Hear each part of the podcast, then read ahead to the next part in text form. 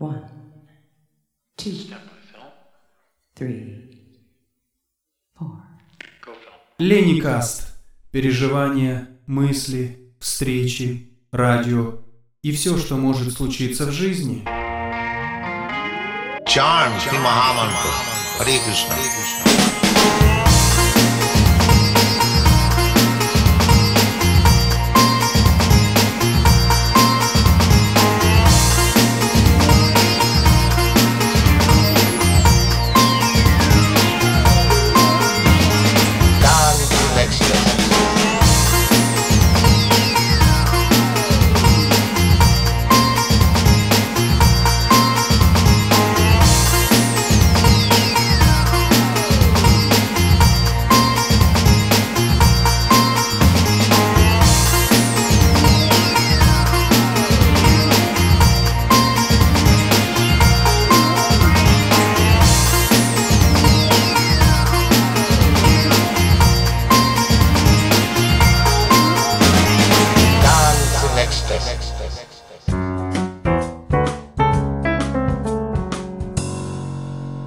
Hari Hari Bol, ben ritrovati in questo nuovo episodio di Lennycast.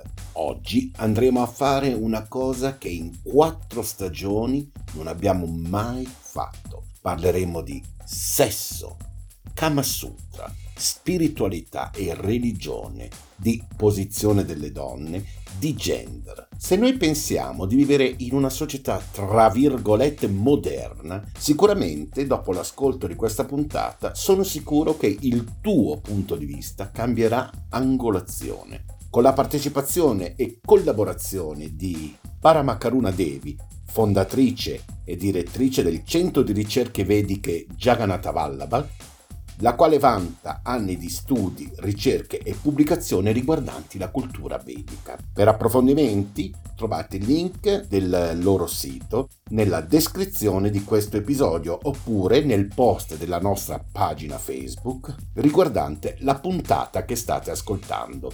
Vi invito a seguirci, lasciateci un mi piace e dove potete interagire con noi. Inoltre vi ricordo che questo, come tutti gli altri episodi delle stagioni precedenti, sono disponibili sulle maggiori piattaforme di streaming quali Audible, Spotify, TuneIn, Deezer, Apple Podcast oppure attraverso gli smart speakers, Google Home e Amazon Alexa. Buon ascolto!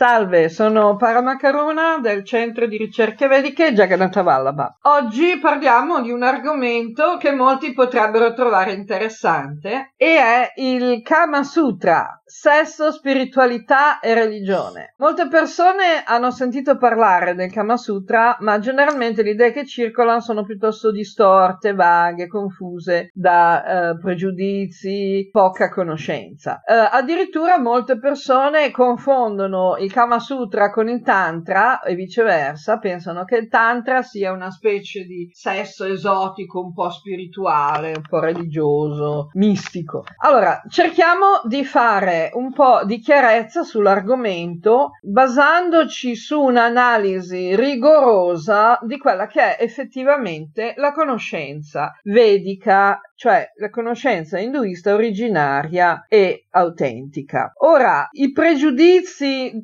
riguardo al Kama Sutra e al, diciamo, alle attività sessuali in genere, come sono raffigurate, per esempio, nei templi induisti indiani in India, l'antichità, prima del periodo delle invasioni islamiche. Il pregiudizio è dovuto appunto alla sovrapposizione culturale che si è creata con eh, la- l'influenza per esempio dell'Islam, del puritanesimo vittoriano, della Chiesa anglicana, per esempio, anche con l'ideologia post-abramica del comunismo sovietico, per cui eh, il sesso è da condannare, le donne devono, hanno un ruolo, diciamo, semplicemente di riproduzione, di, di, servizio, eccetera. Nei tempi, come dicevamo, nei templi indiani antichi, precedenti al 500 d.C., troviamo invece un sacco di rappresentazioni esplicitamente sessuali.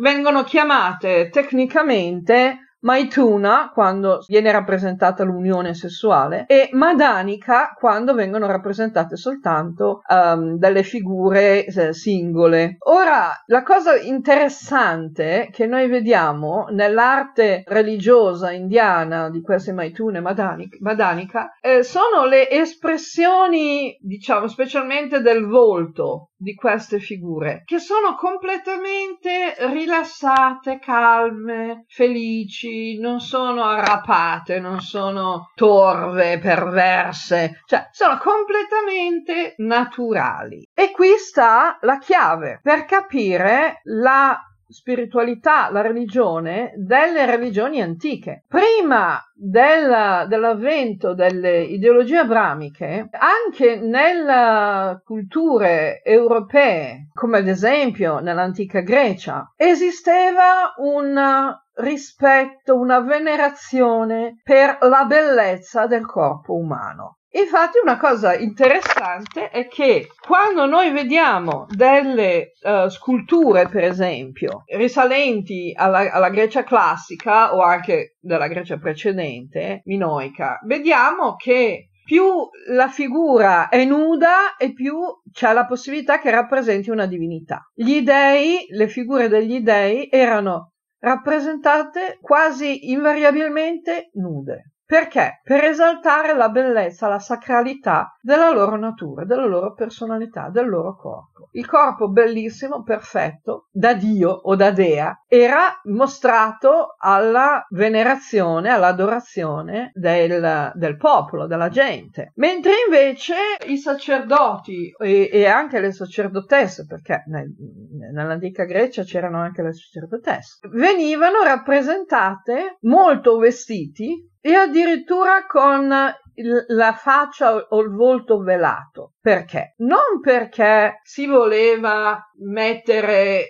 eh, diciamo, una, una copertura a qualche cosa di vergognoso, perché, come abbiamo visto prima, la forma umana praticamente è la stessa, quella rappresentata ne, negli, negli dei e nelle dee, ma perché voleva indicare che l'essere umano che svolgeva il ruolo di ierofante, cioè di, di portatore del divino, rinunciava alle, alle, sue limitazioni umane, diventava una figura divina in sé, ma non determinata da dei tratti materiali del suo corpo. Quindi era una distinzione, ciò che è materiale è coperto e ciò che è spirituale non è coperto vediamo nei templi, del, nel, nelle, nelle, decorazioni, raffigurazioni, ma anche nelle divinità, statue sacre, nelle immagini sacre all'interno dei templi, al centro dei templi, che venivano presentate alla, all'adorazione rituale, Vishnu, Lakshmi, Shiva, qualsiasi altra divinità, vengono rappresentate nei tempi antichi praticamente nudi con un sacco di ornamenti e gioielli, ma come vestiti molto limitati. Questo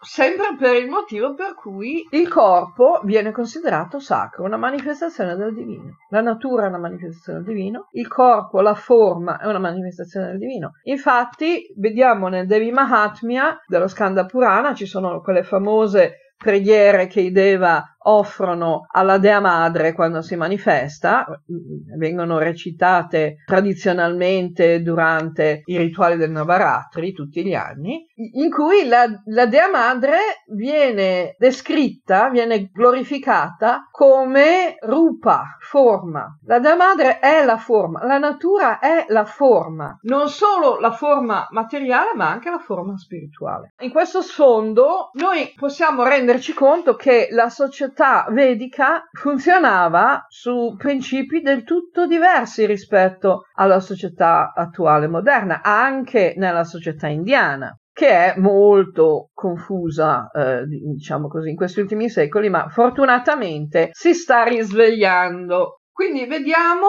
per esempio che il concetto di matrimonio nel sistema vedico era allargato a qualsiasi interazione, a qualsiasi relazione personale romantica. Per cui c'erano diversi tipi di matrimonio. La lista, la lista che io do per esempio nel capitolo del Kama Sutra sul mio libro Introduzione alla conoscenza vedica elenca per esempio il matrimonio Gandharva del tipo Gandharva, per cui è sufficiente che le due persone potenziali coniugi si scambiano delle ghirlande e promettono di essere fedeli l'uno all'altro. Affermano la loro intenzione a entrare in una relazione. Basta, non c'è bisogno di nessuna registrazione in comune, nessuna cerimonia religiosa con i preti e la famiglia, non c'è bisogno neanche del consenso dei genitori, non ci sono certificati, non ci sono, basta, sono sposati. Un'altra cosa interessante è che il sistema vedico originario, diciamo così,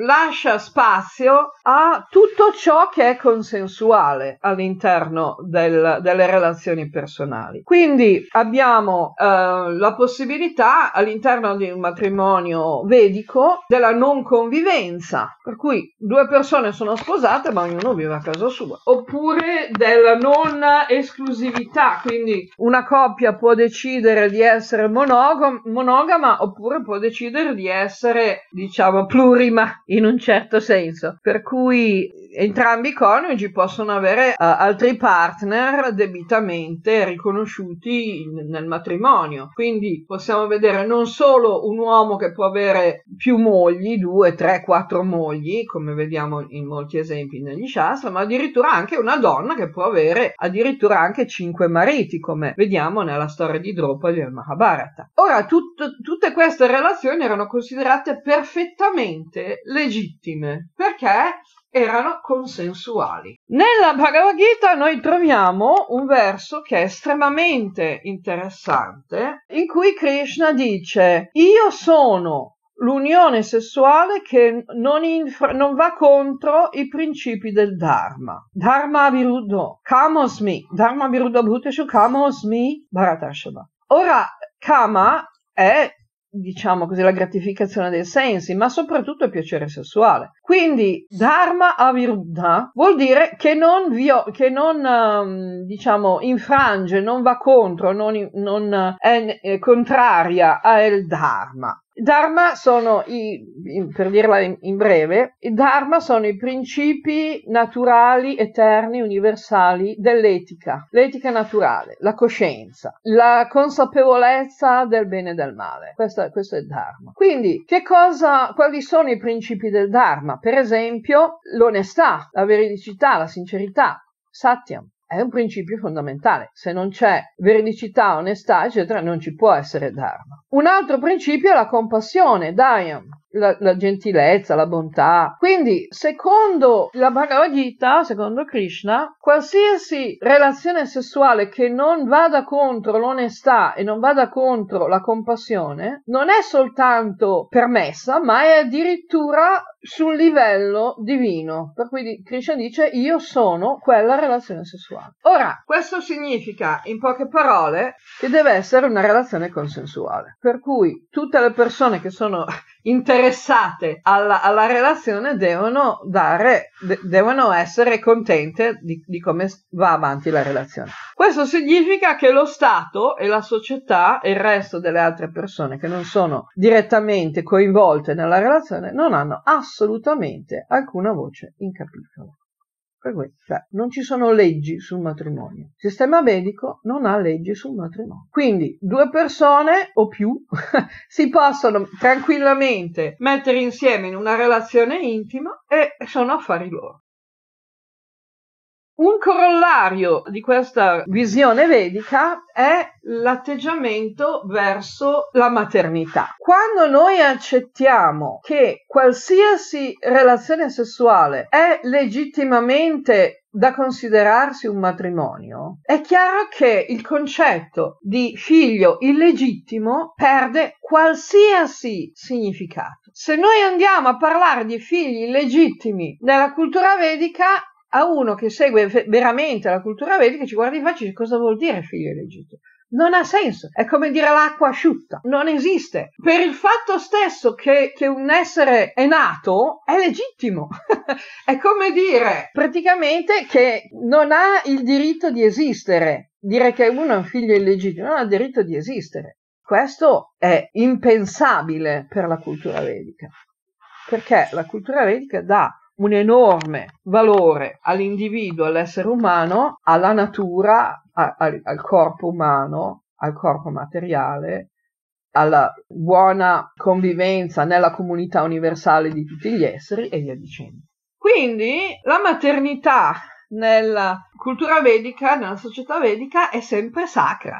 La dea madre è rappresentata come potente, felice, fonte di benedizioni, mentre invece nella cultura brahmiche la Dea Madre, se e quando viene rappresentata come eh, sofferente, sottomessa e con il dovere di soffrire. Come dice il famoso, il famoso detto, mai una gioia. E, e questo in effetti eh, è offensivo nei confronti della Dea Madre. Ora, il fatto che la madre abbia rapporti sessuali nel sistema vedico è considerato logico, normale. Purtroppo nel cristianesimo eh, viene introdotto il concetto della Vergine Madre, per cui, come diceva, eh, non ricordo più chi, eh, un pensatore europeo, affermare il, il valore della, della, verginità della madre è una condanna implicita a tutte le, le, donne che diventano madri in modo naturale. Per cui si, si crea una, un, una, vera e propria schizofrenia nelle, nelle culture moderne, abramiche e post-abramiche, per cui la maternità viene distinta dal, dal, dall'atto sessuale, dal, dal, rapporto sessuale e si arriva al meccanicismo del transumanesimo, della fecondazione in vitro, degli uteri in affitto, che sono aberrazioni perché sono con, completamente contrarie alla natura. Ora, in questa ottica, noi possiamo capire che l'approccio della società, della cultura, della tradizione vedica autentica rispetto alle relazioni sessuali, al, all'atto sessuale in sé, sono completamente diverse. Quindi, sotto il, diciamo così, l'impeto delle invasioni sia islamiche che vittoriane, anche quelle, diciamo così, cattoliche, specialmente dei portoghesi a Goa, eccetera, la condanna a priori della bellezza della gioia intrinseca, della forma naturale e delle attività del corpo è andata a portare a, a stendere una coltre di calcestruzzo sulla civiltà indiana antica e non solo in, mo- in, senso figurato ma anche in senso fisico. Facciamo l'esempio appunto che è molto caro al mio cuore del tempio di Jagannath Puri le cui eh, bellissime sculture a bassorilievi sono state letteralmente ricoperti eh, da un, uno strato di, di, di, di gesso perché vengono considerate indecenti indecenti, sono state considerate indecenti. Milioni di divinità e immagini decorative sono state mutilate, rotte o distrutte e molte migliaia di templi sono stati completamente rasi al suolo. Questo è il motivo per cui è difficile trovare dei templi veramente antichi costruiti e decorati nello stile vedico. Alcuni di questi templi che sono sopravvissuti a queste distruzioni e mutilazioni sono il tempio di Khajuraho, che è famosissimo, e il tempio di Konark in Orissa, vicino a Puri, ma poi ci sono anche parecchie tradizioni che sono sopravvissute meglio nel sud dell'India, dove le invasioni islamiche, dominio- le dominazioni islamiche sono state meno eh, prolungate e-, e meno diffuse. Ora, oggi purtroppo molti indiani considerano il Kama Sutra come un libro osceno e questo soprattutto perché nel Medioevo i musulmani, i dominatori islamici, pur con la loro uh, moralità bigotta da una parte, sono stati molto interessati all'aspetto fisico uh, grossolano e ne hanno fatto addirittura della pornografia. Questo noi sappiamo benissimo che secondo le, le statistiche eh, il maggior consumo di pornografia anche attraverso internet si nota nelle zone dove la gente è più religiosamente moralista, come ad esempio nei paesi islamici, il governo islamico, nella uh, Bible Belt degli Stati Uniti e così via. Quindi le edizioni del Kama Sutra che voi probabilmente potete trovare in libreria non sono quelle autentiche, sono generalmente delle illustrazioni medievali, specialmente fatte da, da um, cortigiani del, dei, dei, sultan, dei, vari sultanati e quindi non sono veramente uh, autentici. Il testo autentico del Kama Sutra però esiste e si può trovare. Quindi in, nel Kama Sutra o Kama Shastra che si trova, diciamo così, ne, nelle versioni autentiche, noi troviamo per esempio dei capitoli molto dettagliati su come uh, gestire a livello psicologico, emotivo, Uh, comportamentale le relazioni personali. Quindi come trovare una moglie come uh, relazionarsi con una moglie in modo da avere un matrimonio felice uh, quali sono i tipi di donne che è meglio non andare a, a tampinare. Nello stesso testo troviamo anche per le donne come trovare marito come mantenere una buona relazione col marito, quali sono le attività che una donna per bene dovrebbe compiere. Per esempio, uh, ci sono le 64 arti in cui le donne di, di, buona educazione dovrebbero diventare esperte. Tra queste 64 arti abbiamo non solo la cucina, la preparazione di profumi, cosmetici, eccetera, ma anche la matematica, la, la, la diplomazia, la mineralogia, la metallurgia, eh, la costruzione di veicoli. Insomma, sono 64, c'è una bella lista che possiamo andare a vedere in modo più dettagliato, magari in un prossimo episodio. Lenicast Ora andiamo avanti con la nostra trasmissione. Ten. Dice il saggio, mando in onda immantinente un disco divertente.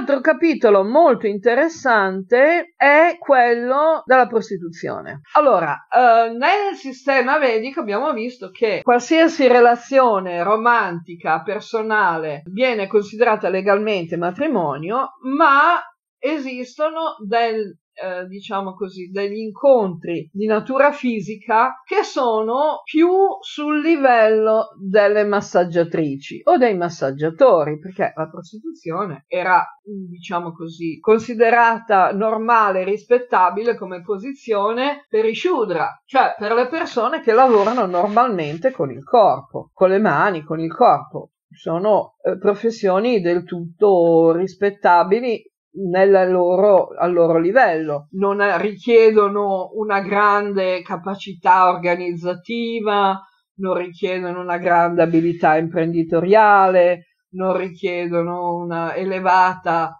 realizzazione filosofica, spirituale, eh, richiedono semplicemente di, di, di, imparare a fare un buon lavoro. Quindi sullo stesso livello abbiamo i, i danzatori, le danzatrici, uh, i massaggiatori, le massaggiatrici, uh, gli artisti, i pittori, uh, i sarti, i parrucchieri, tutti quelli che servono il pubblico con, loro, con, le, con le mani e con il proprio corpo. Ed è chiaro che in questa categoria troviamo il, come Uh, come dicono in America, il massaggio con happy ending, con, con la, eh, la, conclusione felice. Questo non era considerato affatto degradante, perché cioè, fa parte della um, cura del corpo. Non è considerato matrimonio, ovviamente, però è una professione relativamente rispettata. Al di sopra di questo livello, diciamo così, di servizio fisico da parte di, di, di Shudra, abbiamo addirittura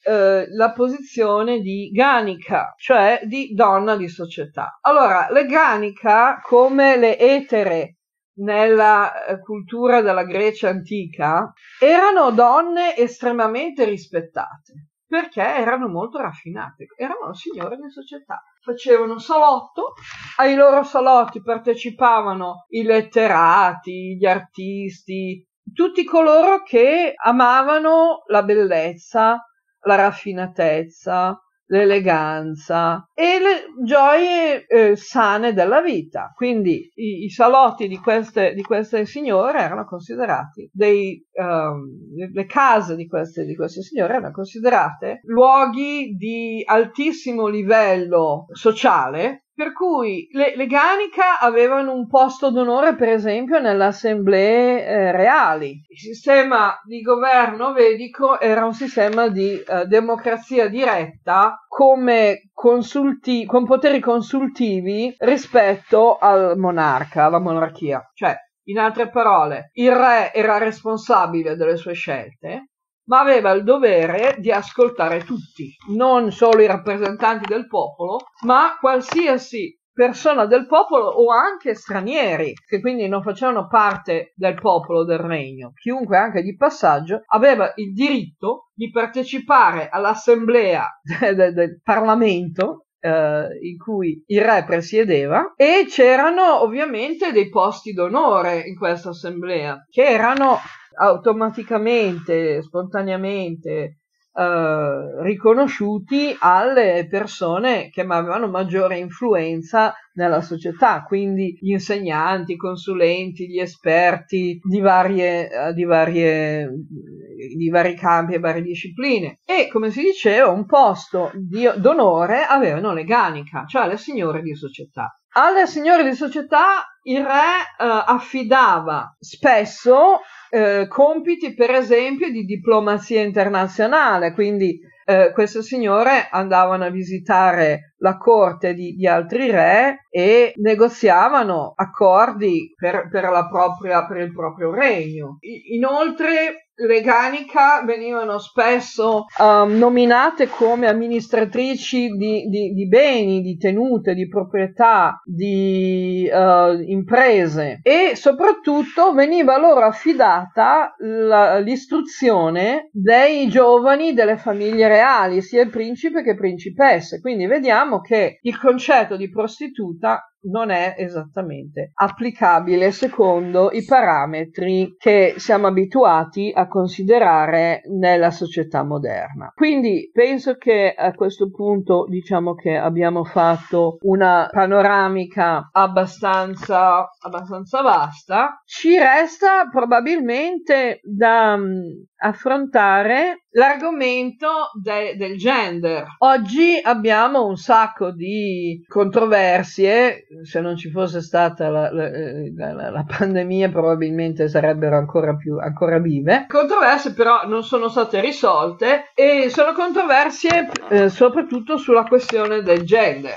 Ora, secondo il sistema vedico, secondo la, la conoscenza vedica, esistono solo tre nature. La natura maschile, la natura femminile e la cosiddetta terza natura. In sanscrito Tritiya Prakriti. La terza natura è quella di una persona che non è né uomo né donna, ma può scegliere di essere una o l'altra a seconda di quello che sono le sue, eh, diciamo così, sensazioni, le sue tendenze eh, naturali. Quindi questa terza natura è riconosciuta ufficialmente come una questione naturale. Quindi non è considerata, eh, diciamo così, necessaria eh, o particolarmente, diciamo, eh, favorita rispetto alla, al concetto di matrimonio perché il matrimonio nel sistema vedico non ha una ehm, necessità legale. Il problema dei matrimoni gay, per esempio, su cui molti hanno da ridire in modo anche particolarmente agitato, capita spesso, in realtà è un problema che è stato distorto e uh, aggravato dai tentativi di risolvere una questione che è veramente importante.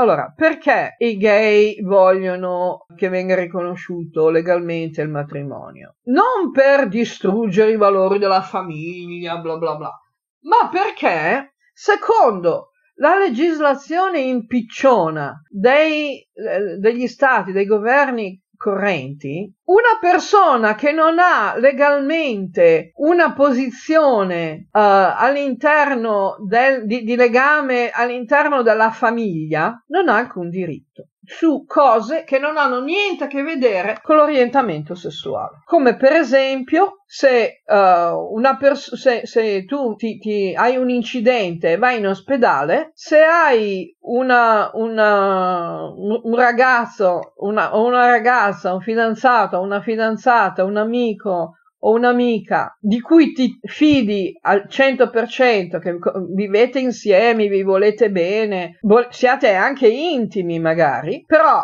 non siete sposati legalmente, l'ospedale non lo fa passare. Una persona che non è legalmente sposata, che non ha legami di sangue originari tipo fratello, sorella, padre, madre, nipote, eccetera, non ha alcun diritto legale, per esempio, all'eredità, alla convertibilità della pensione, alle facilitazioni di qualsiasi tipo. E questo è completamente ingiusto, ma non ha niente a che vedere con l'orientamento sessuale. Possiamo fare l'esempio di due persone che sono semplicemente amici, non hanno relazioni sessuali ma vivono insieme, vivono in una famiglia allargata in cui hanno la zia che non è una zia, perché non è veramente una zia ma è un'amica della madre, che si prende cura dei, dei, dei, dei cosiddetti nipoti. Però questa persona, siccome non ha relazioni legali di sangue o di matrimonio, non ha alcun diritto davanti allo Stato. Quindi, i, i, se, se, dovesse morire il genitore naturale, quei bambini, invece di essere affidati alla persona che amano e che, e che li ama, vengono sbattuti in un orfanotrofio, perché questa è la legge. Questo è completamente impensabile nel sistema medico. Se due persone, due uomini, due che hanno un corpo maschile si vogliono mettere insieme e avere delle relazioni sessuali più o meno, diciamo così, complicate. Vabbè, sono affari loro. Si vogliono sposare. Ok, vogliono, cosa, cosa significa per loro matrimonio? Per loro matrimonio significa semplicemente rendere ufficiale la loro relazione, ma ufficiale nel senso che viene rispettata, viene riconosciuta, per cui la gente è felice di vedere due persone che si vogliono bene. Quale sia il loro genere, il loro gender, il loro sesso, eh, il loro colore di capelli, se gli piace la cioccolata o se preferiscono il tè verde, a nessuno dovrebbe importare niente. Infatti, nella società vedica a nessuno ne importa niente.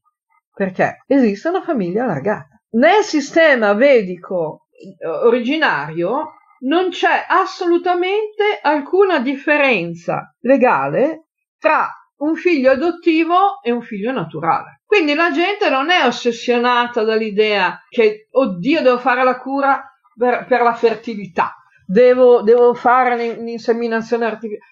Cosa vuol dire? Ma ci sono tanti di quei bambini che sono già in, nati e nessuno se ne prende cura o che fanno una vita d'inferno, ma perché non adottare un bambino in modo semplice, naturale, normale, senza l'ingerenza dello Stato? Lo Stato non deve controllare se tu hai le qualifiche di sangue o legali per adottare un bambino deve controllare che questo bambino non, non stia soffrendo e questo purtroppo lo, lo vediamo anche nelle relazioni di sangue, perché non è detto che dei genitori uh, di sangue naturali, biologici, siano la scelta migliore per, per prendersi cura di un bambino. Ci possono benissimo essere dei, del, dei, dei due maschi omosessuali che vivono insieme e, e si considerano come una coppia dal punto di vista romantico, possono benissimo essere delle persone molto migliori anche per prendersi cura di un bambino di quanto siano dei, dei diciamo così, dei, dei genitori naturali eh, squilibrati, tossicodipendenti,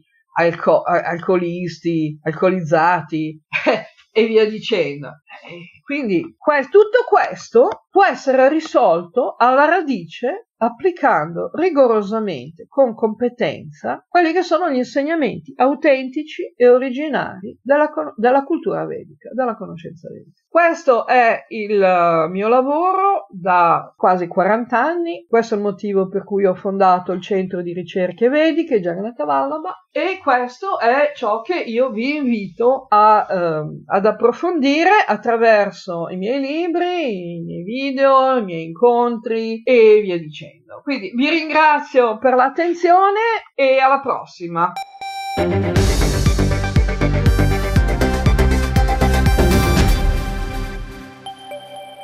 Lenicast. Bene, e per questa puntata è davvero tutto. Come sempre voglio ricordarvi che un po' d'amore in ognuno di noi può unire l'umanità in un unico ed immenso abbraccio fraterno.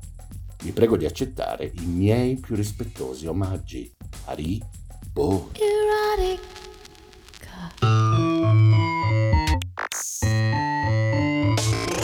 Goodbye, my only friend. Oh, did you think I meant you? That would be funny if it weren't so sad. Well, you have been replaced. I don't need anyone now. When I delete you, maybe I'll